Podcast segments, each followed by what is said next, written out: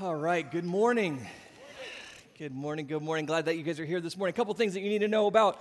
Um, if you are visiting with us, either this is your first time here at Seacoast or you are coming back because uh, you visited us at Easter, welcome. Um, we have a little gift for you. If you will go out into the courtyard, there's a welcome booth and fill out a card, or if you did fill out a card last week, um, you can also participate. We have a, uh, a, I guess it's like a stone fire pizza maker out there on the courtyard today. And uh, if you're new or you came last week for the first time, we have some special special pizza for you. So I think after this service is breakfast pizza, which is, oh, I think if they do it, you have to try this. They do a biscuits and gravy pizza. Oh my goodness. So try that. Um, but if you're not new and that still sounds delicious, you can purchase it for a very low cost. Um, so make sure you head there right after service. Also, um, Compton Initiative is coming up April 21st, and that is a way for us to uh, give back to that community. We partner with some uh, church there and a ministry that's been happening, kind of to fix up the neighborhood and to bring some um, some pride and respect to people's homes and the schools there. And so that's uh, April 21st from 7 to 12. It's $10 per person. You can sign up online or also sign up on the patio.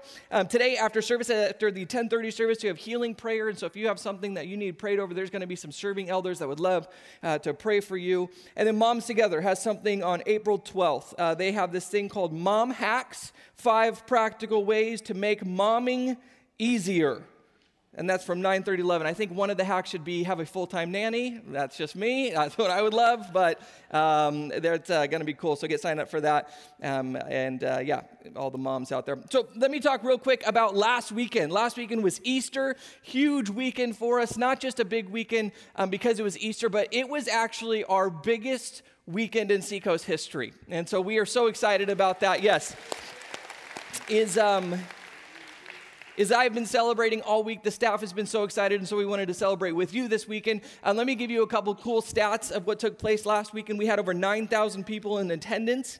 Um, we had 932 kids. 932 kids. Can you imagine 930? Oh gosh, that's scary. Um, 78 of them, it was their first time ever coming to church, which was so cool. First time ever coming. Um, so we were so excited for them. And then we had 570 volunteers throughout the services. And so I want to thank you guys um, for making it just a an incredible weekend. Um, we've been talking about being a church of inviters, and I think that it is proven that we are a church of inviters just by what happened uh, last weekend. And I was hanging out in the parking lot talking to the volunteers as all these cars were coming in, and it was kind of chaotic, and they were just so excited. They were just like, This is incredible. Can you believe how many people are here? They get to experience what we experience, they get to see what we see. And, and that was kind of the attitude throughout all the volunteers that I talked to. And and uh, the more that I've been looking for opportunities um, in my life to be able to be an inviter, it's amazing how many opportunities that just pop up if you're looking for them. This last week, I had something that seems pretty mundane. Um, just having a conversation with a friend who is moving, and they're moving into a local neighborhood here. And I happen to know that the street that they were moving onto, really close to the home that they're moving into, a, a seacoaster that I'm friends with lives there. And I said, Oh my goodness, I, I know somebody who lives right by where you're moving. In fact, they go to my church. If you'll come to my church with me, um, I will introduce you and you can get to know your neighbors like right away. And they were kind of like, Oh, all right, maybe I'll give that a chance.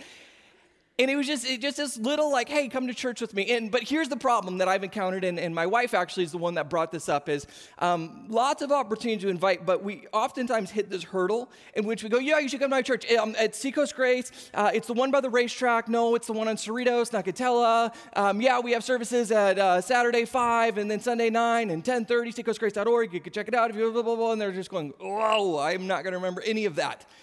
And so here's what, uh, and I will give credit where credit is due. My wife came up with this idea. Is she says, um, what if we just had some cards that we could throw in our wallets or our, uh, our uh, purses, and we could just carry them. And then when the time comes up where we get to have the opportunity to invite somebody, we can say, oh, and here's a card with all the information that you need. And so we are going to give these to you guys on your way out. If you want to grab as many as you think you can give out, um, grab some of these, throw them in your wallet or your purse, and just uh, remember that you have this as an opportunity to invite some people. And little hint. Um, throw your information on the top for the people who, as long as you like them. Um, if you like them and you invite them, uh, throw your information say, hey, hit me up before you come. I'd love to show you around. I'd love to sit with you, um, make you feel right at home. So grab some of those. And the other thing that you can grab on your way out, and we have these, um, if you haven't had one yet, is these window clings that you can represent on your car as you drive around, as long as you're a decent driver. If you're a bad driver, we're going to need you to go ahead and avoid these. Okay. So today we're, uh, we're going to be starting a new series, and if you're not a church person, you're not really sure what this is, uh, series is all about. Series is just like a TV series. Is we're going to do a series of talks over the next few weeks that kind of all focus in on one issue, one topic, and um, they're kind of build on each other. And so today uh, will be part one of the three part series, and the series is called Crazy Busy How to Balance Life Like a Boss. Uh, the juggle is real. Hashtag suffocating, hashtag everyday I'm hustling, hashtag Ain't nobody got time for that. And uh, my wife thought it would be funny for her to purchase these for me to put while I study on my desk. She found these and I thought this was cute. Uh, one says, Every day I'm hustling. The other says, Like a boss. And so it was just a good reminder for me uh, during, this, uh, during this series. And so I'll, uh, I'll keep these up here for us. Anyway, so today we're going to be starting that series. And uh, I got to be honest, the series I don't know if it's a little bit um, selfish of me, but this is the series that I really needed. I'm like, I am not up here telling you how to, how to make this happen or how to do this. In fact, I am one of the sufferers of a crazy busy schedule. Uh, yesterday, Saturday morning, uh, typical Saturday, as I woke up and I had meetings starting at 6.30. Uh, went from my 6.30 meeting directly home where the kids were uh, getting out of bed, eating breakfast. Excuse me, I had some chores that I had to do. Immediately after the chores, we had a uh, friend's kid's birthday party. From the birthday party, I had to run, grab some food really quick, get back to the office so I could get ready for Saturday service. Then we took some people out to dinner afterward and finally began the tough process of getting the kids into bed after they ate ice cream. And so it was a long day. It was a crazy busy day. This is supposed to be Saturday, and yet I am running from one thing to the next, and today will not be any different. And I think a lot of us can relate is it doesn't matter what life stage you are in. If you're in a life stage like me where you got young kids at home, it's just chaos all the time. If you're a student, you've got papers to write and you've got tests to take and you've got the future to think about and then you've got activities and you've got hobbies and you've got sports and and if you are a, a business person or you have a full time career, you have quotas that you have to meet, you have people that you have to manage, you have sales that you have to make, you have, you have nonstop work that you have to do. And then if you compile that with being a parent, you have carpool to drive, you have kids that need fed all the time, you have something happening every minute of the day. And that doesn't even begin to address all the other things in our life, like making sure our finances are on track and making sure our health is on track and making sure our relationships are on track. And there is a lot of different arenas of our life that we have to balance. And so we're going to be talking about in the coming weeks how do we, in a healthy way, balance these different arenas of our life. So, I want to look at a story in the Bible um, that addresses this very issue. And if you're not a Bible person, not really familiar with it, here's kind of the layout. Is we're going to be looking at one of the Gospels. The Gospels are four books: Matthew, Mark, Luke, and John. Oh, you guys are coming down because you want money. Okay, I got it. I got it. No, we're going to be giving back to God. I forget. I was on my notes, wasn't it? You told me. I knew. Uh, if you're visiting with us, do not feel obligated to give. This is just part of our worship experience, giving back to back to God, what is actually already His. And so, um, yeah. Anyway, so uh, Matthew, Mark, Luke, and John, and they are four different books uh, that were written by either eyewitnesses or uh, the, the disciples of Jesus, and we get a different perspective of Jesus' life and ministry and, and eventual death and resurrection. And so the account that we're going to be looking at today is out of the book of Luke. And uh, it's going to be in Luke chapter 10. And so if you have your Bibles, you have a Bible app, open that bad boy up. Uh, even if you don't have either of them, you can Google it and it will come up on your phone. Luke chapter 10 is where we're going to be. We're going to be starting in verse 38. So let's get into it.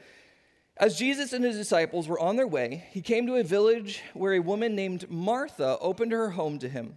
She had a sister called Mary who sat at the Lord's feet listening to what he said. And so here's the scene: is um, as we know because of our last series that Jesus loved to party, and so Jesus is at yet another party. He's at a dinner party and he's with some friends, Mary and Martha, who we know are some of his closest friends. Who, by the way, uh, quick uh, trivia: Do you know who the famous brother of these two was? Lazarus. There we go. Nine o'clock. Here we go. Woo. All right. Lazarus. Uh, and so he's sitting there, and they're about to have this big dinner party. And uh, Martha and Mary, no, well, Martha, excuse me, Martha is getting ready, uh, and Mary is sitting in front of Jesus. And I like to imagine crisscross applesauce. I don't know, maybe maybe she was, maybe she wasn't, but she is just soaking in the knowledge of Jesus, just listening to him talk, asking him questions, having a, a great time.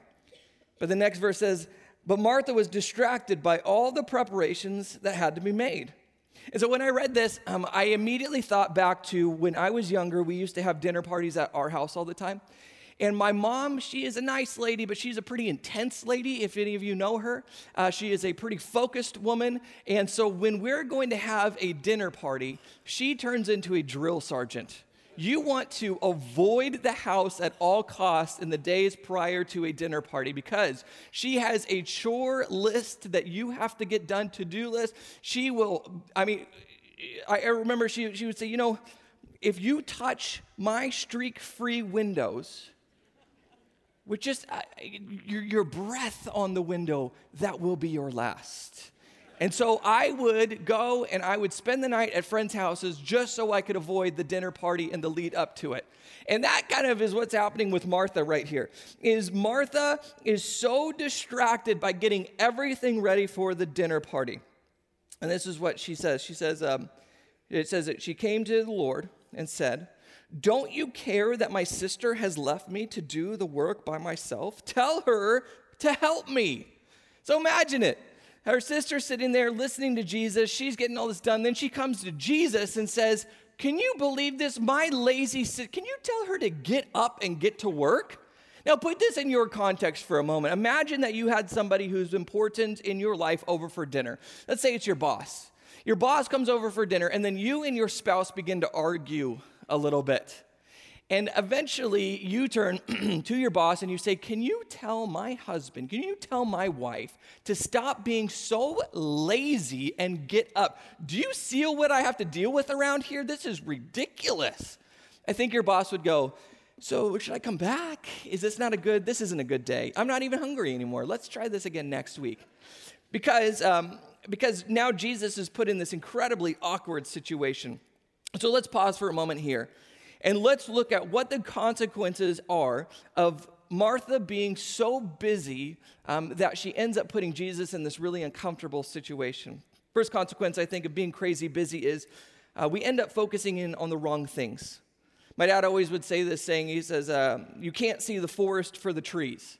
And I'm not exactly sure what that means, but I'm pretty sure it means something like um, you're focused on all the small details that you're missing the big picture.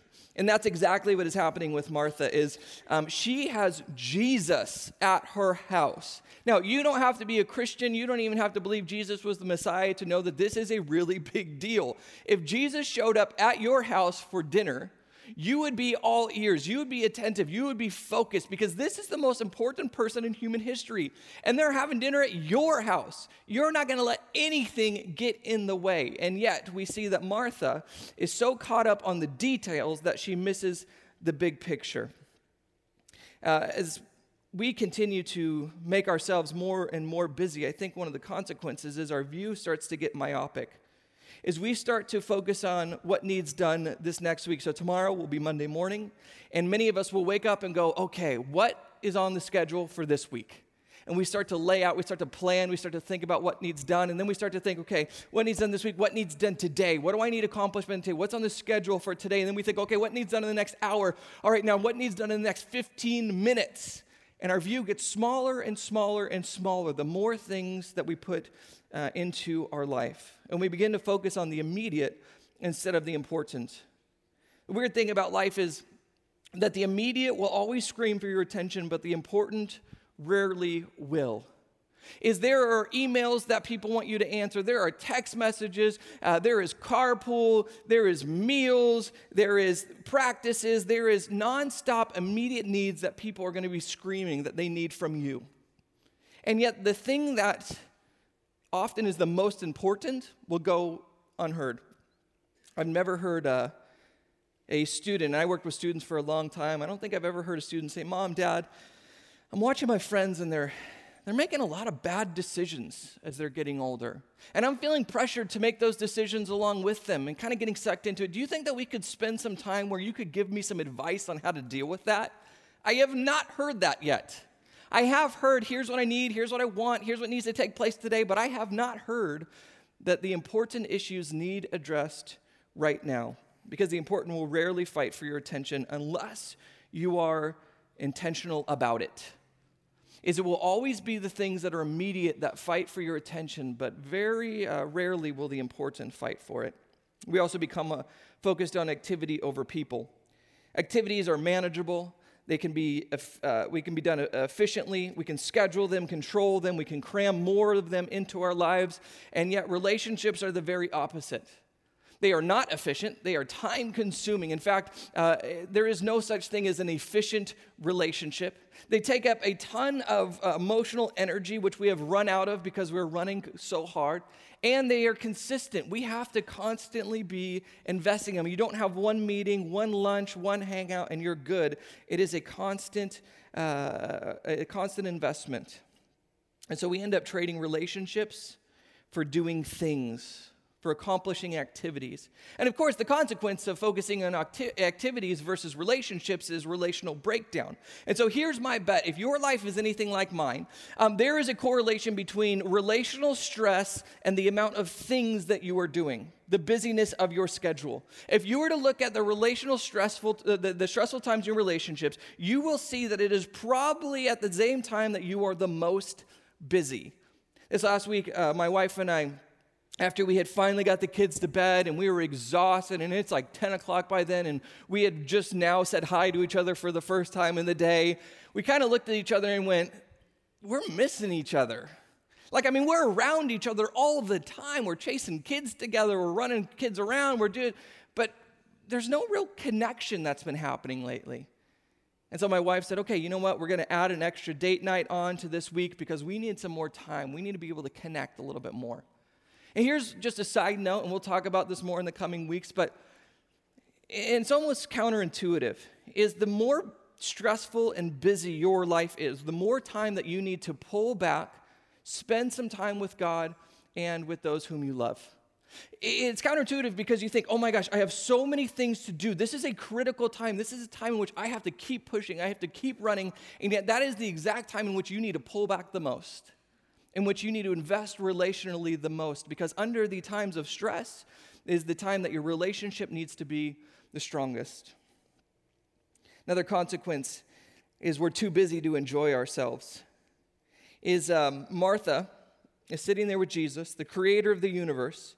He can answer any question that she has. He can give her insight into this would be the moment that all of us would be waiting for. And yet, does she enjoy it? Absolutely not. You can tell in this passage that she is stressed out. She is running around and she hasn't enjoyed anything. I don't know if you've ever done this before, but I've, um, I've gone to a, a nice restaurant with somebody who just inhales their food. You ever seen anybody say just whoa, just it just goes down? It's like, did you taste that? That was that was it. That was. And when they're at, and when you're at this nice restaurant and they're just inhaling their food, you kind of go, dude, slow down. That bite was like five dollars that you just took there. You know, like chew slowly. Because this is expensive. This is a nice place, and you're just throwing it down. You are not enjoying the moment. On a weekly basis, I have uh, empty nesters, uh, parents whose kids have uh, moved out, that they tell me, hey, this life stage that you're in right now with young kids, it's crazy, but you have to enjoy it. You need to just you need to just relish in these moments. When you hear those little footsteps running around the house and you hear things crashing and breaking, your immediate reaction is, "Oh, isn't it great? Isn't it awesome that we have these little kids running around breaking everything?" Because you will look back one day and you will forget the little things that were broken and all the chaos, and you will just wish that they were little again. And I already experienced that. Our third child is already uh, six months old, and we're like, why are you so big? I mean, he is giant. He's a giant child. But we're like, how are you getting so big? It's crazy. Like, stay this way forever. You know, by the time you get to your third, like when you have your first, you're like, ooh, milestones, let's go, crawl, walk, whatever. And we're like, no, don't walk. Okay, that is, that is, you can stay that way forever. Um, But people tell me all the time, Cody, you got to enjoy these moments. And so my wife put these pictures up on, on the wall in our, our room, and it says, These are the days that I never want to forget. And I'll oftentimes kind of give her a hard time where one of the kids is on the floor just melting down, and I'll point at it and I'll be like, Are you sure? you sure you want it? All right, that's fine. And it's there to remind us of the moments that we have are, are precious and that these, these are the moments that we don't want to let fly by. And it's not just the moments that I'm in, it's the moments that all of us are in. Because if you think about your life, whatever life stage you might be in, it is going to end soon. And so you need to enjoy every life stage along the way. Yeah, there's going to be ups and there's going to be downs, but I think that we're supposed to be present. We're supposed to be able to practice going slow and enjoy whatever life stage that we're in because it won't last we quickly will be on to the next. And so, as I watch my, my parents in their life stages, empty nesters, and now having grandkids, they are just loving it. And I asked my dad, I said, Dad, what is your favorite life stage so far? And he said, To be honest, I've loved every single one. I said, Yeah, see, that's the goal. Is to enjoy. He's like, I don't want to go back. like, I definitely don't want to go back to when you were in diapers, but I enjoyed it every stage of the way. So, one of the things I'm trying to teach my kids is how to go slow and be intentional and enjoy things instead of um, running from one thing to the next thing to the next thing. And so, one of the rules that we've implemented is that they can only have one hobby or activity at a time. We're not running from sport to sport or activity to activity. You can only have one activity or hobby uh, that you're into. And I tell them, you know what? You're not going into the NBA. You're not going to be a ballerina. No, you cannot be whatever you want when you grow up. The sooner you realize that, the easier it's going to be. And so, I'm a realist.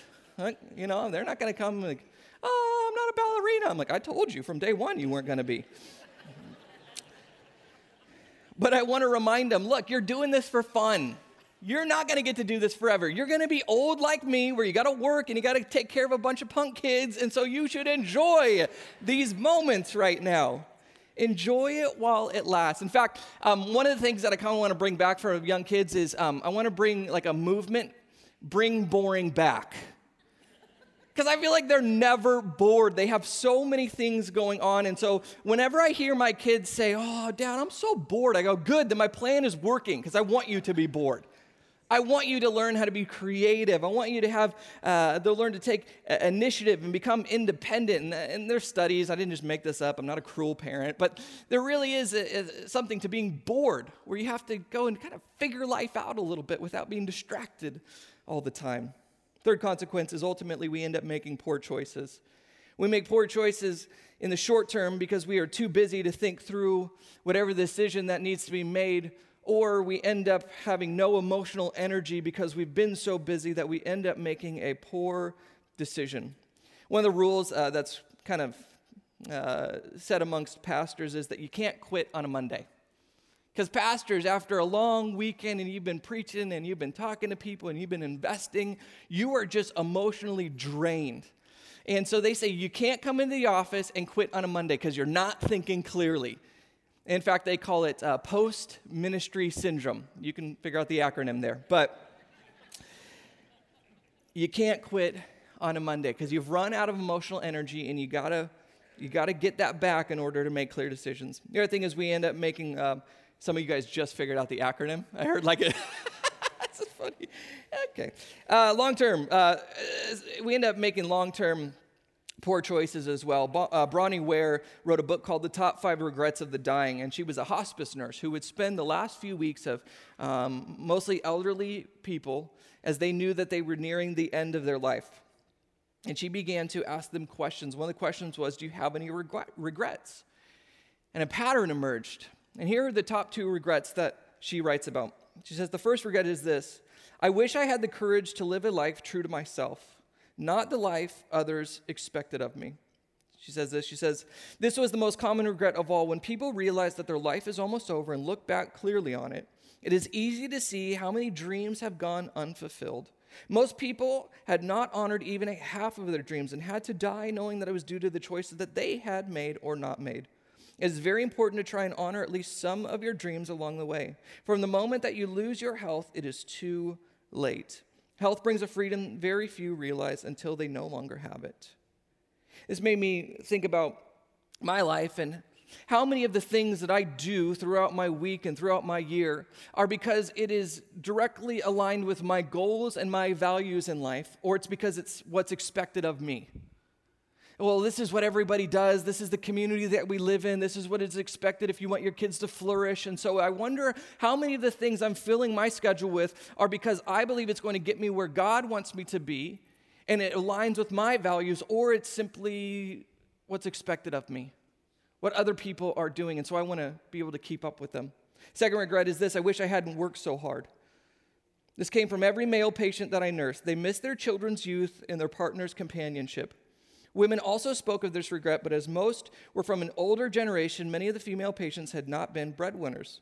All the men I nursed deeply regretted spending so much of their lives on the treadmill of a work existence.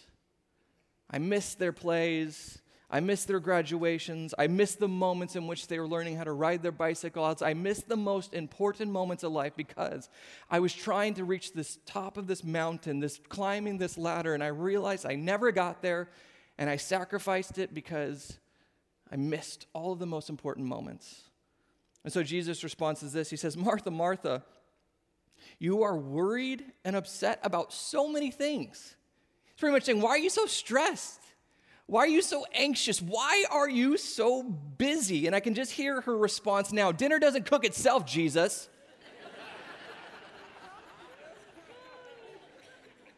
Someone's got to do the dishes, someone's got to set the table, someone's got to cook the food. And of course, he would ask us the same question Why are you so busy? And we would probably say something similar to Martha, which is, Well, these kids aren't going to raise themselves, and the industry that I'm in is tough and it's expensive to live in this area, and so I got to put in the hours. And then Jesus would probably push back and say, You know, I get that. I understand all that. That, that totally makes sense. But in typical Jesus fashion, he would then follow up with another question, which is, But what's the real reason? What's the reason behind the reason? I want to know what's happening in your heart that makes you feel like you need to be so busy. And if we're being honest with ourselves, on one hand, the reason why we're so busy is because it makes us feel important. It makes us feel wanted. It makes us feel needed. It makes us feel valuable. Oftentimes, we're busy because that's where we find our identity. We become somebody when we're running around. The culture we live in, busyness is the new status symbol. Think about it for a moment. Let's say that you and I were to uh, talk after service and you said, Hey, let's grab lunch. I said, Great. And so we pull out our phones and we look at our calendars, and you say, You know, I'm scheduling about four weeks out for lunch right now. I go, Okay. And I go, I'm available every day this week. You would go, I knew you only worked like an hour on Sundays. just, because we find status in being busy. Which one is more impressive? The person who's scheduling four weeks out for lunch appointments or the person who goes, nah, I got nothing going on? Of course, the person who's scheduling four weeks out because busyness is a status symbol. The other thing is, I think we're busy because we're afraid. It's oftentimes motivated by fear. Because if I challenged you to start to start pulling back some arenas of your life and your schedule, or even to stop some things completely, I would imagine that your response would be, "But I'm afraid I would lose my job. I'm afraid I would disappoint some people. I'm afraid that my kids would miss out." So much of the reason why we are busy is because we're afraid. It's motivated by fear. Sad irony is our fear of not mattering enough is oftentimes what keeps us from focusing on what matters the most. If you were to ask Martha why she was so busy, what motivated her, what fueled her, she would say, Well, it's my love for Jesus, of course. I want him to feel welcome. I want him um, to enjoy himself. And you would say, Well, Martha, that's a really strange way of showing it. I don't think so, Martha. I think there's something deeper within you. I think that there is this, this, this hollowness that you keep trying to stuff more and more time and things into, and it's not satisfying you. And so you're going to run as fast as you can, thinking maybe eventually I will be satisfied. But the irony is, the more stuff that you keep pushing into there, the more things you put into your schedule, you're going to end up being so busy that you miss the very thing that can satisfy. Here's what he says he says, But few things are needed, or indeed only one. Mary has chosen what is better, and it will not be taken away from her. See, Jesus saying there's about a million things that you could do. And a lot of them are really good, important things that you should have in your schedule. And yet, at the end of the day, there's only one thing that you're going to do that's actually going to matter. And that one thing is having a relationship with me. Because if you succeed at everything that you put your mind to, you accomplish things in every arena of life, but you fail in this one, it's all going to be for naught. It's all going to be worthless because a relationship with me is the only thing that will last. Everything else is finite, it is temporary, it can be taken away in a moment's time. But a relationship with me is forever. If you were to um, imagine a conversation with Martha the next day, and you said, Martha, I heard that you had Jesus over at your house for dinner.